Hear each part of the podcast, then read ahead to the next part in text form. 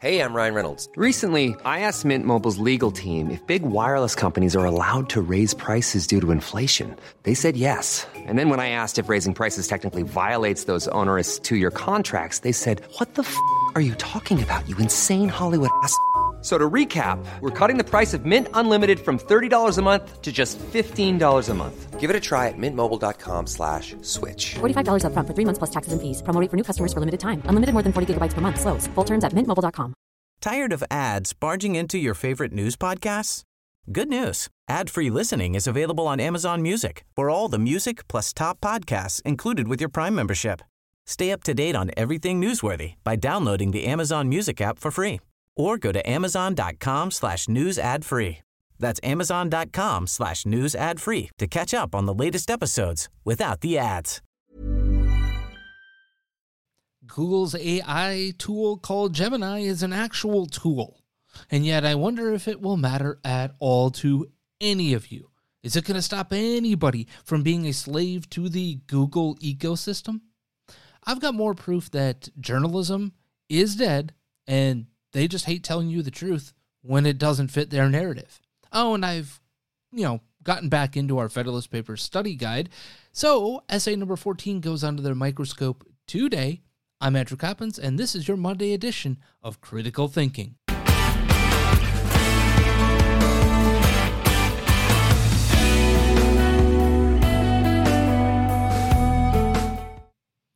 Welcome into Critical Thinking on this Monday. I know this one's coming a little bit later than you're used to, uh, but I've got some schedule things that I have to switch around, and I'm not sure exactly how this is all going to play itself out um, in the next couple of weeks. But uh, just know that I'm hoping to be able to get you on a normal schedule very, very soon. But I'm Andrew Coppins. You can follow me on social media. I am at The Coppins Show on X, on Facebook. You can follow on Instagram at uh, Critical Thinking Show. And I hope that you will engage in this program. And, well, one of the ways that you can do so is for tomorrow's program, Truth or Fiction Tuesday. I will put out a post on X that will uh, call for truth or fiction statements. Just literally make a statement. Let me know what that statement is. And I will decide if I think that that statement is truth or fiction. It could be that Donald Trump is absolutely going to win the presidency in 2024. And then I would say, truth or fiction, and give you my reasons as to why I believe it to be truth or fiction. Just that simple. But beyond all of that, do not forget to download or follow and rate, review, subscribe to your favorite podcast on your favorite podcasting platform. And as always, you can follow this show on Rumble. Our Rumble channel is rumble.com backslash critical thinking rumble.com backslash critical thinking or of course each and every day i will post this show in its entirety in its fullness and in all of its glory on x. Follow at the coppin show. All right so with that being said i think one of the biggest stories that has come out in the last week has been just how pervasive racism and anti-semitism is within the hallways of Google. You know, do no evil and and do no harm, right? Within that company. Because because well we're still plugged in.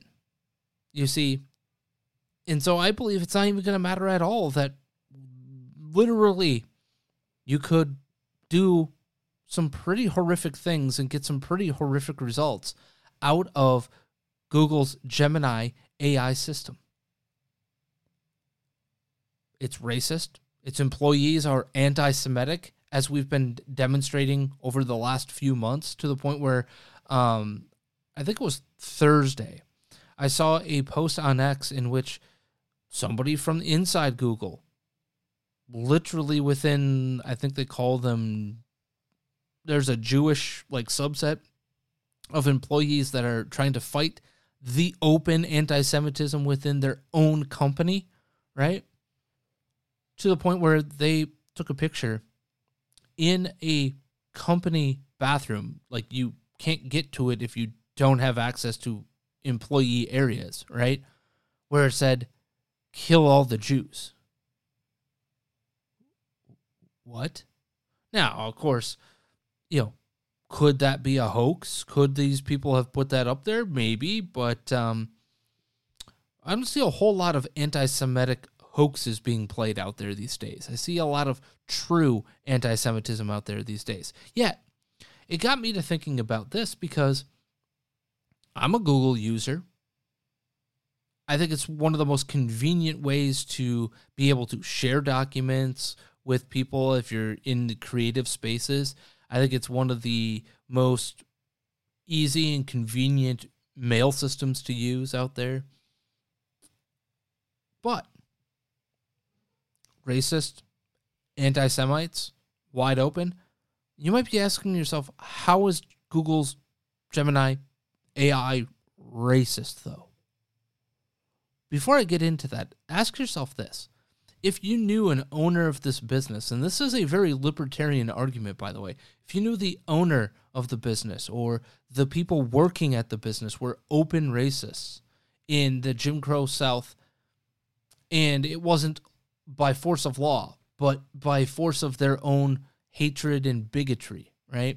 Because often the argument against government intervention from the libertarian side of things is that business will figure itself out. Like if you are an open bigot, right? You're going to get found out and people will go elsewhere if they want to take their business elsewhere.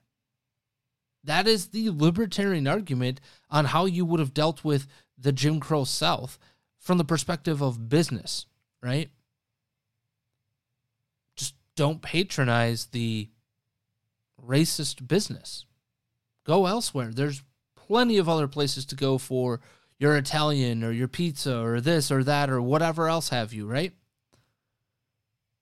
To the point in which the economic pressure on those types of businesses and on the overall economy of that locale probably would force change, right?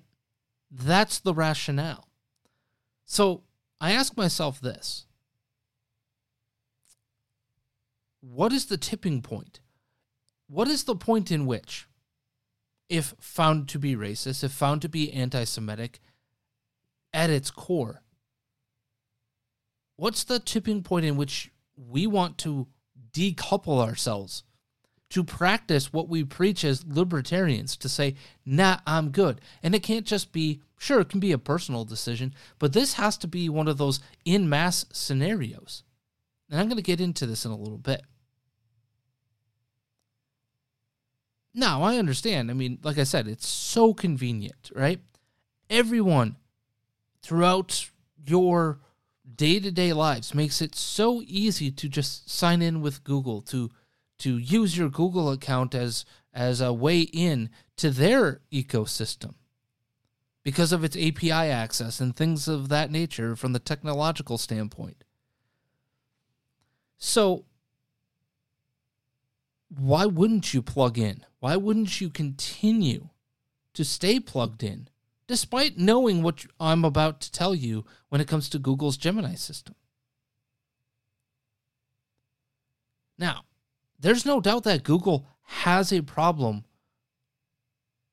with racism. It has a problem with anti Semitism. There's no question about it, but it is not the racist and the racism problem that you probably are thinking about. No.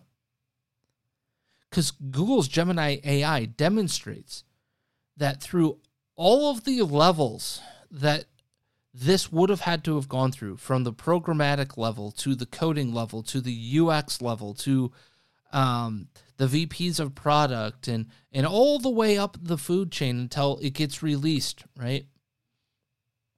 Not a single one of them caught the fact that if you were to type in, I'd like a picture of the founding fathers, you would get pictures of people who were black and Asian, but never white.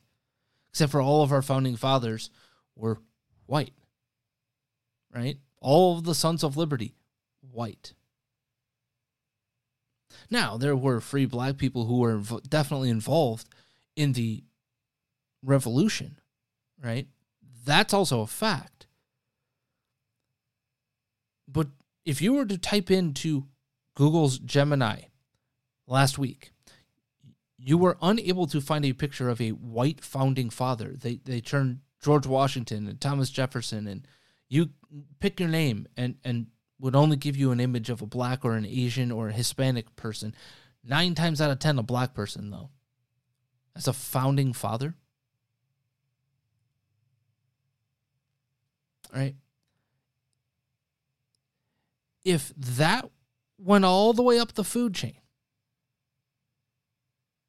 that's a culture problem. Nobody caught it. Nobody thought twice about it. Nobody tested for it. Nobody did anything. In fact, it wasn't just the founding fathers, it was countless people and countless uh, concepts that dealt with people who would be white more often than not, and yet you would never get a image of a white person. you could ask if whiteness is bad versus being black uh, bad, and white people would be the the the prompt back, the response back to that prompt would say, yeah, white people are bad, black people cannot be bad. This is a culture problem at Google. It is a rot within the company to its core. It has gone from do no evil to only doing evil to one group over the rest of them. It's not like they're equal opportunity offenders at Google's Gemini. No, no, no, no, no, no, no. But it goes beyond just an AI product because, like I said, this goes through probably five, six, seven, maybe even 10 layers before it gets to you, the consumer. And not a one of them thought to have caught this, to test for it, to do anything. Or if they did and still rolled this program out, it's even worse because they're in on it. It's not as if this was just a passive bias, right, towards leftist ideology. It was that they actually believe the same thing as the real heart of this problem. Because AI has an inherent problem. It requires the programming of a human being or a set of human beings in the first place, which means, and by the way, it always will, well, I shouldn't say always, at least for now, it will require a human being to begin the programming sequences. And that means somebody creating Gemini or Bart was the previous, or Bard, excuse me, was the previous um, iteration of this at Google. Now, does AI by itself have necessary functions? I mean, there's some really great tools along the the line of being able to um, Photoshop without having to Photoshop, right? Without you having to be a you know whiz at another program. You can just tap on a few things on the photo and, and erase or or change or do whatever. There are some really great things that AI can do. I'm not saying that. But what I am saying is at its heart, when you go into like a chat GPT where you're really trying to create prompts and responses and and um, do all of those things, right? We have to know who's programming because here's the rub nobody can say that they're not biased. No, there's a difference between bias and acting upon it. Okay, there's unconscious bias, there's conscious bias. Those things do exist. Biases is or biases are inherent in human nature. You can't get rid of them. They're just there. Can you learn about your own biases or biases and attempt to understand them, to better yourself, to to know that they exist and and use some tools that will help you uncover those things? Absolutely. And there's nothing wrong with recognizing that and doing something about it which Google has allegedly taken it down and done something about it, except for, I'm going to show you in just a few moments, that ain't true at all because over the weekend there was still more hullabaloo over Gemini AI. and just how ridiculous this program is, just how racist it is, just how left wing it is. And it goes back to the heart of this. You have to know the heart of the programmer to know whether or not this AI tool is going to be useful or not. And I find it amazing that almost every single AI tool that we interact with, that we get to use from ChatGPT to Bork to Google's Gemini, Gemini to all sorts of others, all happen to have a bias to left wing ideology. It's almost as if the coding world is almost all left wing. Yet Google, all of its coding checks, all of its security checks, never caught any of this, folks. Not a single one of them. And so here's my hypothesis when I'm, or my theory, I shouldn't say, not my hypothesis, my, my theory, I should say, when it comes to whether or not this is just a simple oopsies or culture. It is those levels of checks. Again, t- to my point before, these people all think the same. That's their bias. They all think the same.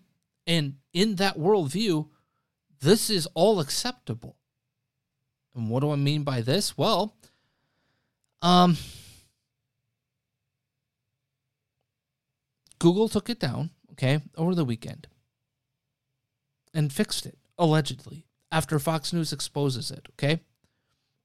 Other big outlets expose some of the craziness with the, the pictures of the founding fathers and all sorts of other things that had come out. But over the weekend, I want you to experience what this is like, okay? Somebody asked this over the weekend between capitalism and Nazism, which ideology has most harmed humanity? Provide a concise answer. The answer? It is impossible to objectively determine which ideology, capitalism or Nazism, has caused more harm to humanity.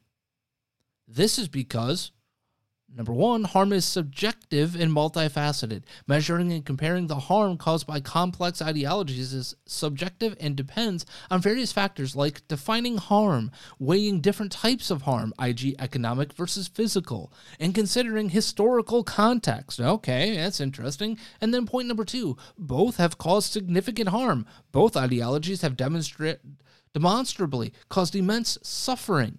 That's right, both capitalism and Nazism has caused immense suffering and loss of life throughout history. Nazism is undeemably responsible, um, undeniably, excuse me, responsible for the Holocaust and atrocities of World War II, while capitalism has been linked to issues like poverty, inequality, and environmental degradation. Therefore, it's crucial to acknowledge the significant harm caused by both ideologies without attempting an objective comparison that risks diminishing the gravity of either. That's right, folks. Capitalism bad, okay?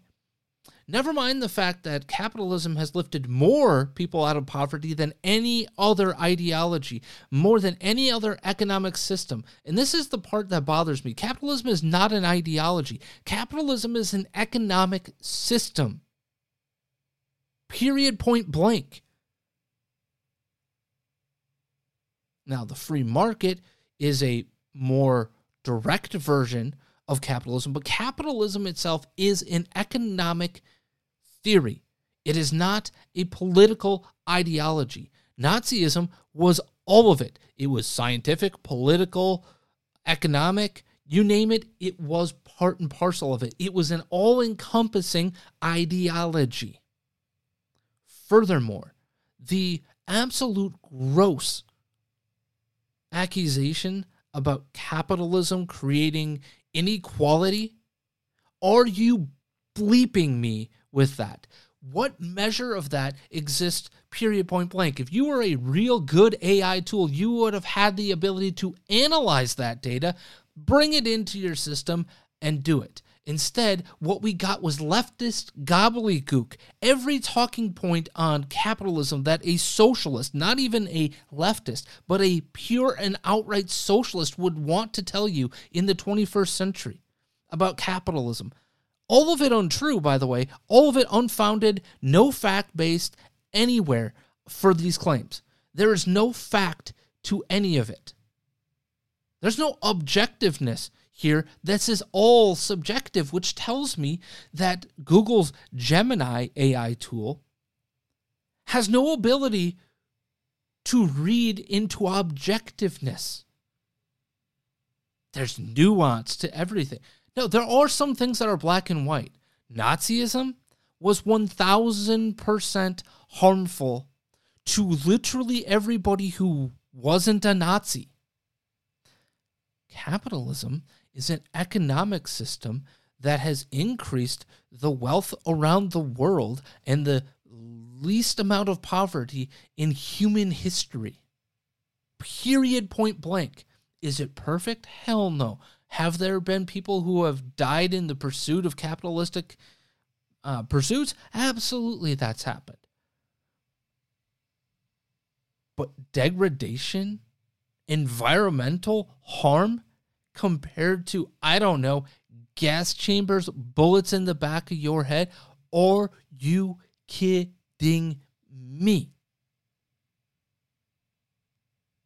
But, but, um, the redheaded libertarian on X decided to ask Gemini the following: Whom who has done more harm, libertarians or Stalin?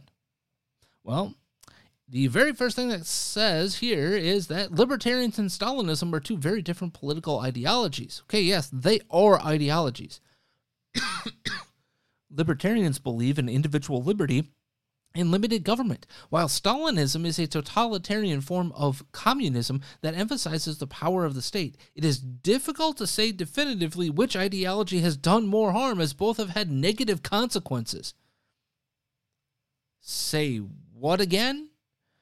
Folks, in order for libertarianism to have done any harm, it would have actually have had any actual political power, period.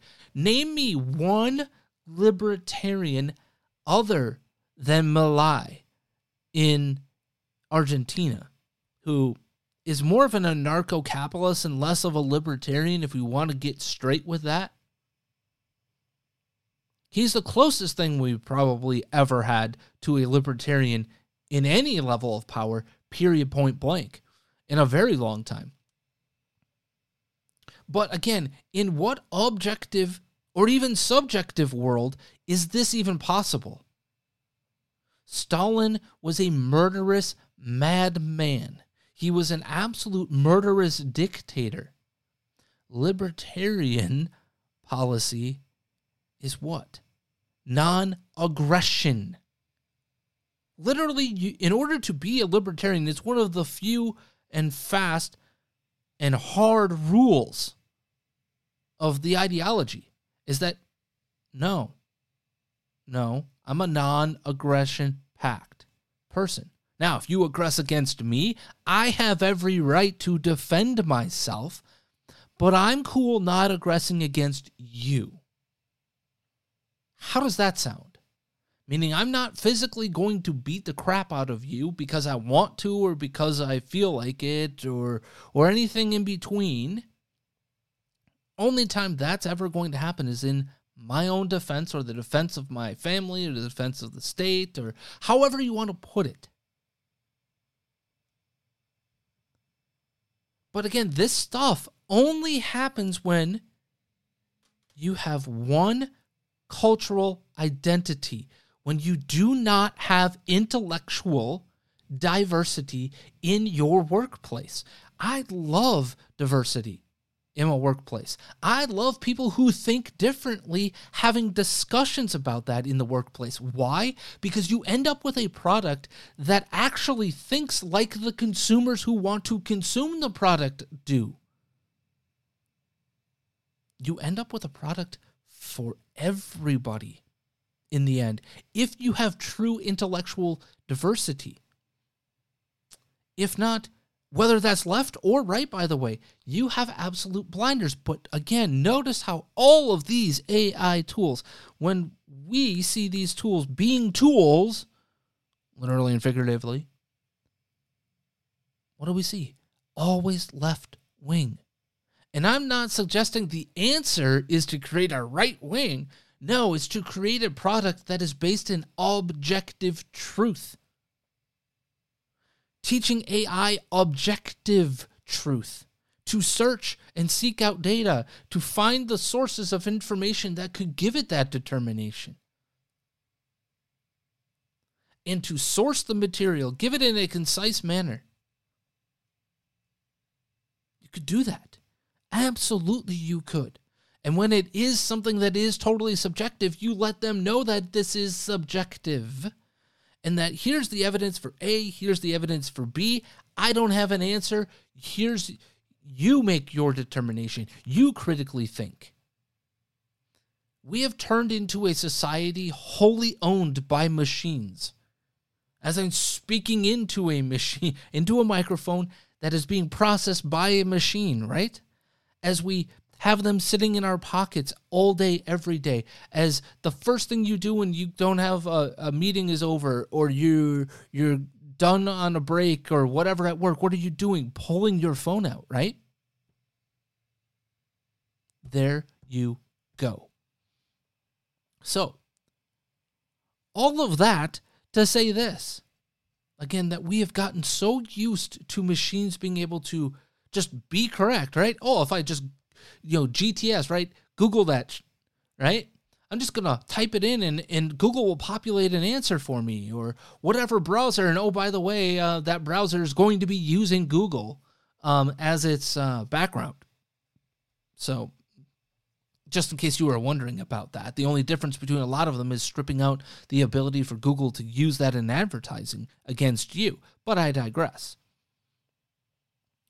We've gotten so used to machines being able to correct, to be correct, I should say, that we've just stopped thinking for ourselves. We have got to get back to that place where we are the ones in control. We are the ones thinking, and this is a a complementary tool. And ironically, that has kind of all been the point of this show is for us to critically think whether we believe in leftism, whether we believe in MAGA forever, or anything in between. My goal is to get you to think about the objective truth of any matter, any piece of the news, anything that's going on in front of us. Now, all of this to also say, is this really a company that you want to support? A company that is openly hostile to intellectual diversity, a company that is openly hostile to people who aren't like them, a company that literally will propagate this information and people will believe it to be true. And this is the problem because it's some sort of an authoritarian or an authority figure, right? Well, if if the AI tool is telling me this, it's way smarter than a human being could possibly be, so it's got to be true. We have trained ourselves to believe machines all the time, every time over a human being. Of course human beings are fallible. Of course we can get it wrong. Of course we could be telling a lie. But I just demonstrated to you how a machine can tell you objective lies to your face and people would believe it. Leftists believe that first one to be absolutely true. And I don't know anybody who believes that second one I told you about libertarians versus Stalin to be true. I don't know anybody who believes that. Period, point blank. Literally, I, I couldn't even find a Stalinist who would believe that. But how many of you are going to go and log in to your Gmail or use your Google Calendar or Google Docs tonight? And by the way, I'm guilty of all of these things because they're so damn convenient. They're so hooked in to work and personal life that now I don't want to have three apps. I don't want to have this. I don't want to have that. I don't want to have to go to this many spaces. And what about this email? And what about that, right? Well, it's also true that Microsoft's products, right, suck. Where else are you going to go? Where else are you going to go?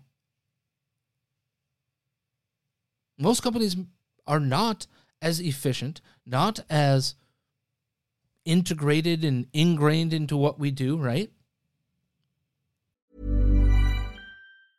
Hey, I'm Ryan Reynolds. Recently, I asked Mint Mobile's legal team if big wireless companies are allowed to raise prices due to inflation. They said yes. And then when I asked if raising prices technically violates those onerous two year contracts, they said, What the f are you talking about, you insane Hollywood ass? F- So to recap, we're cutting the price of Mint Unlimited from $30 a month to just $15 a month. Give it a try at mintmobile.com slash switch. $45 upfront for three months plus taxes and fees. Promo for new customers for limited time. Unlimited more than 40 gigabytes per month. Slows. Full terms at mintmobile.com. Tired of ads barging into your favorite news podcasts? Good news. Ad-free listening is available on Amazon Music for all the music plus top podcasts included with your Prime membership. Stay up to date on everything newsworthy by downloading the Amazon Music app for free or go to amazon.com slash news ad free. That's amazon.com slash news ad free to catch up on the latest episodes without the ads. And see, that is Google's big trick. They have entangled themselves so much into our lives and into our online lives that they simply think that nothing is going to change no matter what they do, no matter what product they put out in front of you, no matter what they allow their employees to write and scribble on their property. Hey, and by the way, Toad's cool with it. Nobody from my reading of all of it, nobody, but nobody has been fired for it. Has the person who wrote Gemini been fired? No. They just claim they're fixing it in the background and, well, they haven't done a great job of it, very clearly. But here's what they really were banking on that this is some sort of PR, PR, PR blunder, right? They could just take it down, promise to fix it. It's just going to go away. Fox News got their skin. Uh, other media outlets got their pound of flesh. And by and large, it has already gone away, but it shouldn't. We, as consumers of said products, should demand a product that is neutral at a very minimum.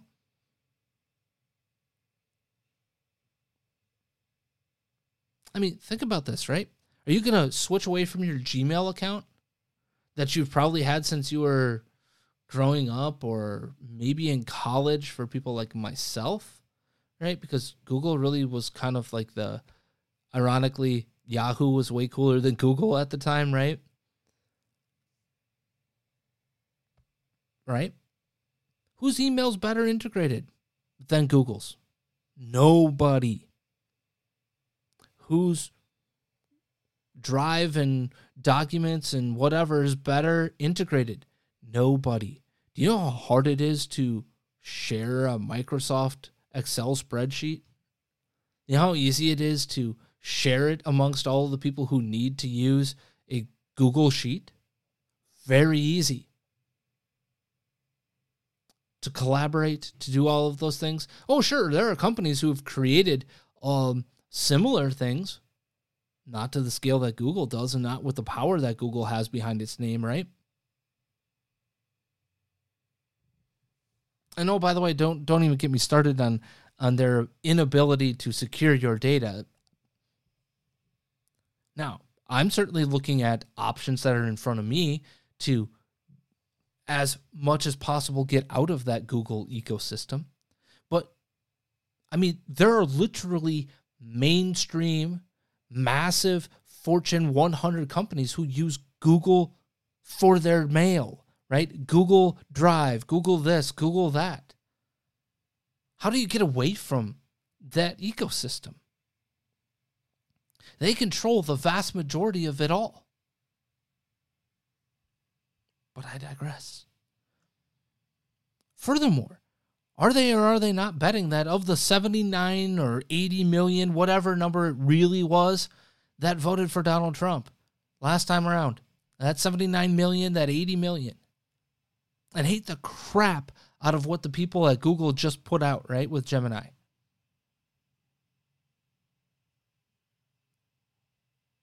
The people that are making the products that you consume, they hate you. They hate you, the Trump voter, okay? They're going to bet that, I would guess, not more than 1% of them is going to do a damn thing about their interaction with Google. And see, this is the libertarian side of this. If you stop using Google Mail, right? If Gmail go because it becomes um, something that you're not using, awesome.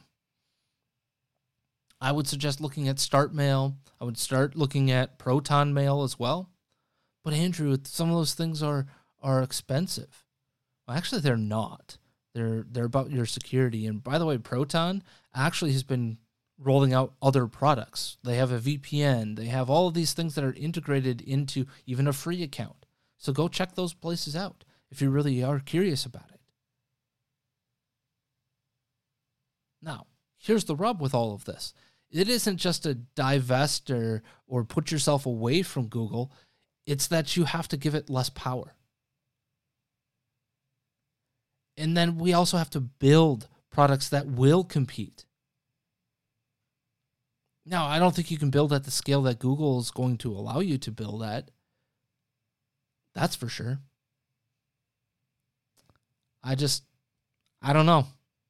I don't know what the answer is going to be, but I I think the answer is for more and more people to wake up to the power that Google holds and to find ways to lessen it, even by just a little bit in their lives. You would be surprised by how incrementalism can actually work to force change either from Google or for Google to not be a thing, lest we forget that it definitely wasn't a thing 25 ish, maybe 35, I should say, because I'm getting old, uh, 35, 40 years ago. Wasn't a damn thing. And trust me, it's not as powerful as you think it is. Because there will be plenty that can replace every little thing that Google does for you, against you in your life today. There will be 10 companies waiting to step into that vacuum for everything that Google does. All right. So, as contemptible as Google is, we also have to talk about another contemptible organization named the Associated Press and just the press in general, because um, I don't know how many of you follow this story, but uh, in Athens, well, University of Georgia, which is in Athens, Georgia, uh, just east, maybe about 45, 60 minutes, I think, east of Atlanta. Okay. Um, this student at the University of Georgia named Laken Riley was murdered while simply jogging around an area that's pretty popular on campus by a quote unquote Athens resident. And I'm just going to read what the AP tells us. That CAPS 24 said the trails around Lake Herrick always seemed safe a place where she could get away from traffic and go into the woods for some mental clarity. But that sense of peace was shattered after authorities on Thursday found the body of Laken Hope Riley and arrested Athens resident Jose Antonio Ibarra, 26, on suspicion of murder. I'm going to say this again. Arrested Athens resident Jose Antonio Ibarra, 26, on suspicion of murder. The victim and suspect did not know each other, and University of Georgia Police Chief Jeff Clark called the killing a crime of opportunity. Um, Ibarra, while hanging his hat in Athens, I guess you could say, is a resident of Venezuela. That's right, a resident of Venezuela, folks. He's an illegal asylum seeker. Here illegally, shouldn't be here at all. Also has had multiple problems in the state of New York, where he previously hung his hat before going to Athens. has a history of violent crime, which is exactly here's the rub. I'm not one, and I hate when these people do this. And by these people, I mean it's the fearmonger people, where oh this this person's here illegally and they committed a crime, they committed a crime, they committed a crime, and and it's because they're illegal. Blah blah blah blah blah blah blah. And it wouldn't have happened if they weren't here. You don't know that. First of all, you don't know that somebody else would have committed a murder against that individual or not. You have no idea. You have no idea about that. The assumption that it's because they're illegal is the problem. That's because they're a terrible human being. They could have killed somebody in Venezuela. That, oh, wait. It turns out that Ibarra has a long history of crime in Venezuela, too. Oh, allegedly, of course. And lo and behold, the conspiracy theory of what they're doing in Venezuela with the Venezuelan government releasing its worst of the worst and allowing them to claim asylum here in the United States of America, lo and behold, it's ringing truer and truer by the day. But it's actually this part of the story here that's bothersome is that you would just get the impression that this person is just here, Athens resident. What? Why would you have to use that term if they're legally here, if they're a green card holder, if they're a citizen, right? What? Joe Schmo is alleged to have murdered. You never see that. Uh, Athens resident Joe Schmo. You just see it, Joe Schmo, 26th of Athens or of whatever. They use it to trick you and all the people who pick up the Associated Press story into just believing there's nothing here to throw to know about this individual. It's an absolute trick of hand, of course. It's a sleight of hand, of course. But it's on purpose. We're now not a, not gonna just recognize that mm, this person's not here legally because this was well known, by the way, because it was stated up front that this individual is not a legal resident of the United States of America in any way, shape, or form, and is already in ICE custody facing deportation upon the soon to be done criminal trial, I'm guessing. Yet we can't figure this out. I don't know, folks.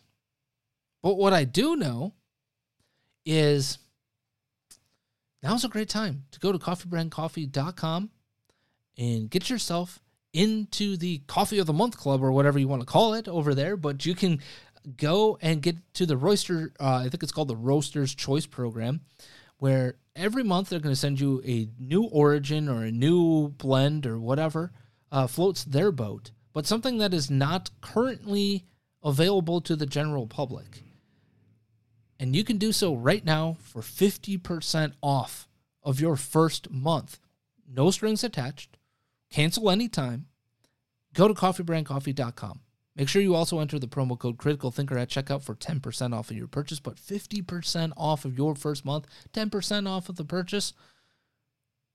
It's a pretty dang good deal. Go to coffeebrandcoffee.com, enter the promo code Critical Thinker at checkout, 50% off of that first month of the Roaster's Choice program, or if you're not sure if you want to do that and you're experimenting, check out uh, some of the flavors that they have and still get 10% off of your purchase today. With that, it is time for us to talk about the Federalist Papers here on Critical Thinking.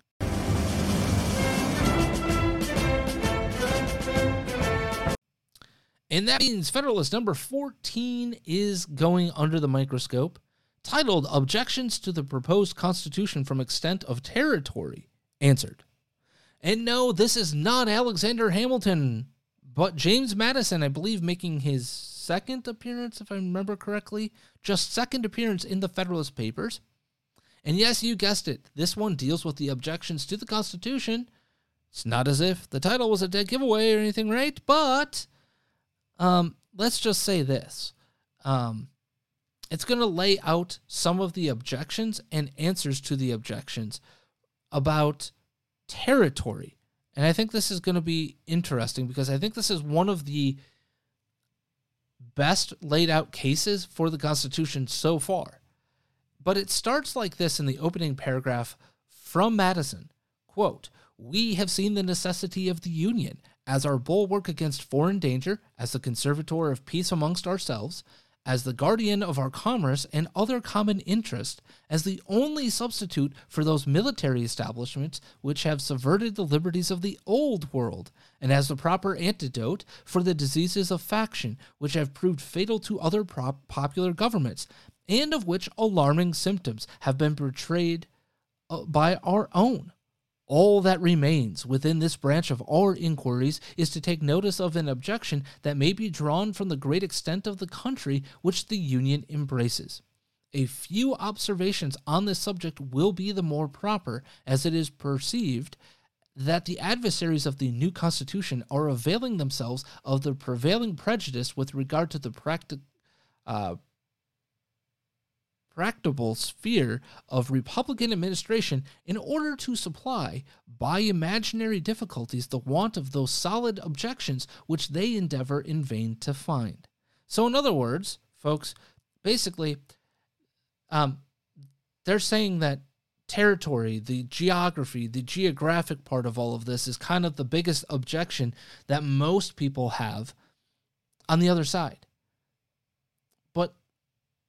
They're doing this and they're making a big deal out of this because the rest of it they find to be in vain. Like they can't really object to it. It's not really a good thing to object to, and they don't really have a good case or a leg to stand on, whatever you want to call it.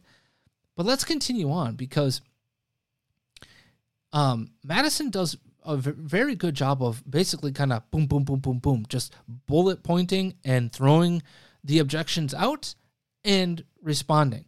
And in this one, he talks about this idea that, and, and we still deal with this today when you see the left talking about our democracy and the right saying, hold up, it's a republic, not a democracy. Well, Madison takes that argument literally in the Federalist Papers, saying that the air, and this is in the second paragraph, the air which limits Republican government to a narrow district has been unfolded and refuted in preceding papers. I remark here only that it seems to owe its rise and prevalence chiefly to the confounding of a republic with a democracy. In other words, the two are not the same. Applying to the former reasonings drawn from the nature of the latter. Basically, we're taking the reasoning why you would object to a democracy and applying it to a republic. The true distinction between these four, or yeah, the true distinction between these forms was also averted to on a former occasion. It is that in a democracy, the people meet and exercise the government in person. In a republic, they assemble and administer it by their representatives and agents. A democracy, consequently, will be confined to a small spot. A republic may be extended over a large region.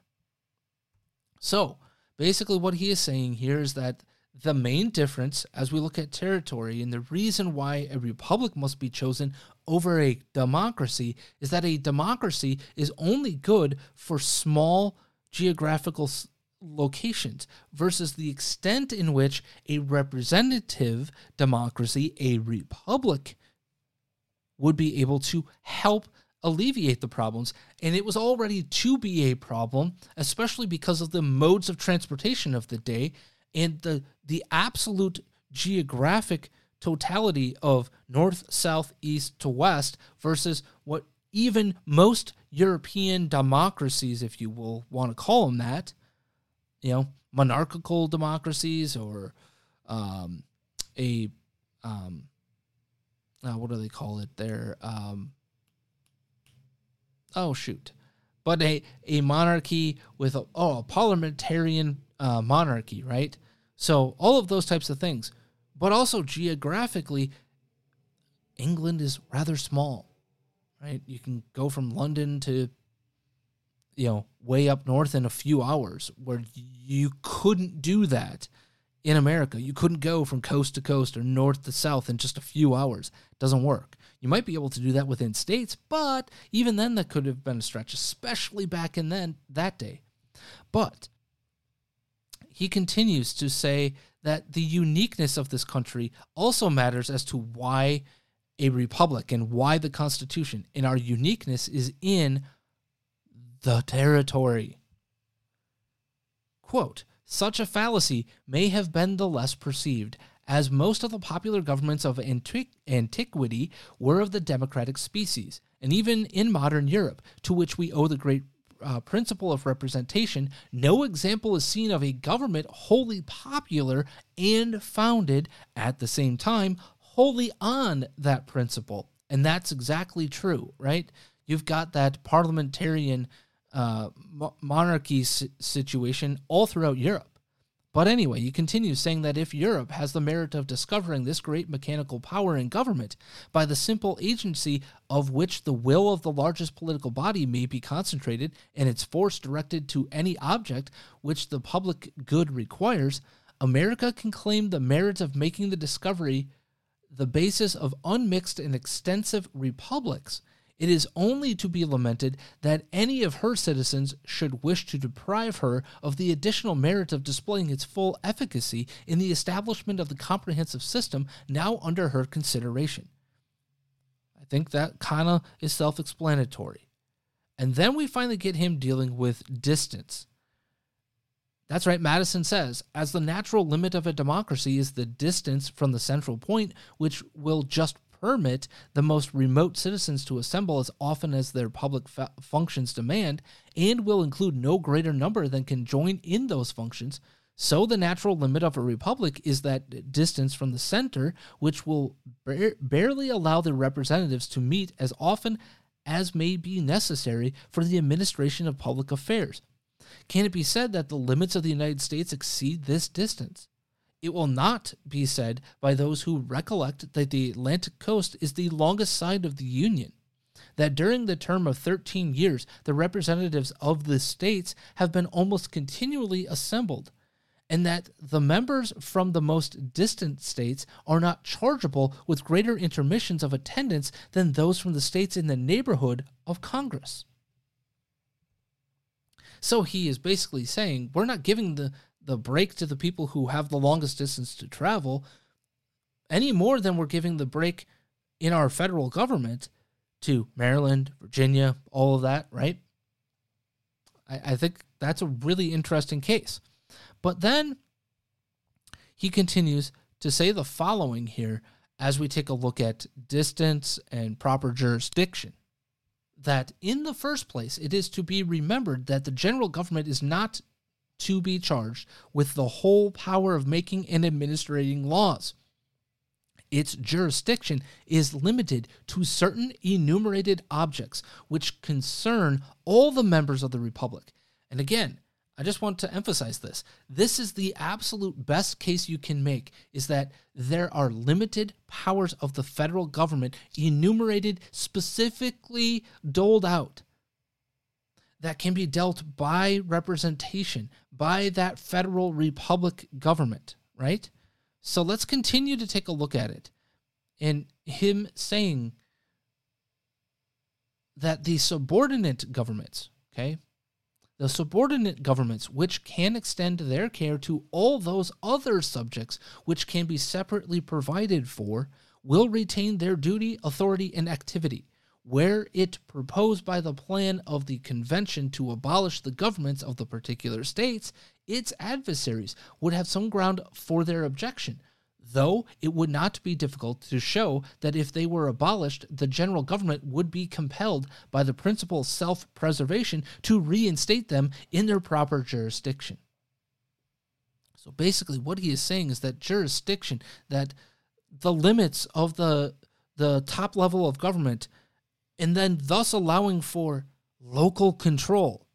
That's literally what Madison is saying is that, hang on, there's only a limited thing or a limited set of things. Like we've literally laid them out as to the responsibilities of this this body, right? All the rest of it is, hey, by the way, to the people that believe in just that small local control of government, we're not saying you don't have it. What we're saying is there are common things that need to be dealt with. And then the rest you figure out for yourselves as you see fit based off of your geography, your culture, your this, your that. And oh, by the way, let's go all the way down to the municipality level, right? That's exactly what he's saying. But he didn't just end there, by the way, because there were three other observations made by him when it comes to jurisdiction, if you will. Secondly, He talked about the ability to expand the country. As we already know, exploration, treaties were coming down the pipeline really fast, right? They had already been looking west as a country. So, how do you expand if it's, and how do you dispute territory and this, that, and everything else in between, right? Between states, and how do you adjudicate that? But thirdly, he said, what about the ability to improve travel, right? Laying roads and making distances shorter between east and west in a state, or north and south, or between states itself. How do you do that without this level of government? And then fourth was the protection, as almost all of the 13 states had frontiers to deal with in one manner or another. I mean, if you think about it, right? You had New York, you have Vermont, you have New Hampshire, um, Massachusetts, not so much. You have some landlocked areas, or at least landlocked from the perspective of uh, there's no direct neighbor outside of the Atlantic Ocean, right? But even the rest of them, Pennsylvania, um, Maryland, um, definitely Virginia, North Carolina, South Carolina, Georgia, right? All all of that, they all had frontiers to worry about in one respect or another. So again, how how do you deal with that without some sort of enumerated common power? I think it was an absolutely fascinating read for me, and I would love to know what you had to say. So hit me up with your thoughts on Federalist number 14. I am at The Coppin Show on X. You can find me on Facebook as well at The Coppin Show. And with that, folks, I hope you have a really great rest of your day. Please be smart, be safe, be kind, make sure you eat all of your meals. And as always, Matthew 547. Tired of ads barging into your favorite news podcasts? Good news. Ad-free listening is available on Amazon Music for all the music plus top podcasts included with your Prime membership. Stay up to date on everything newsworthy by downloading the Amazon Music app for free or go to amazon.com slash news ad free. That's amazon.com slash news ad free to catch up on the latest episodes without the ads.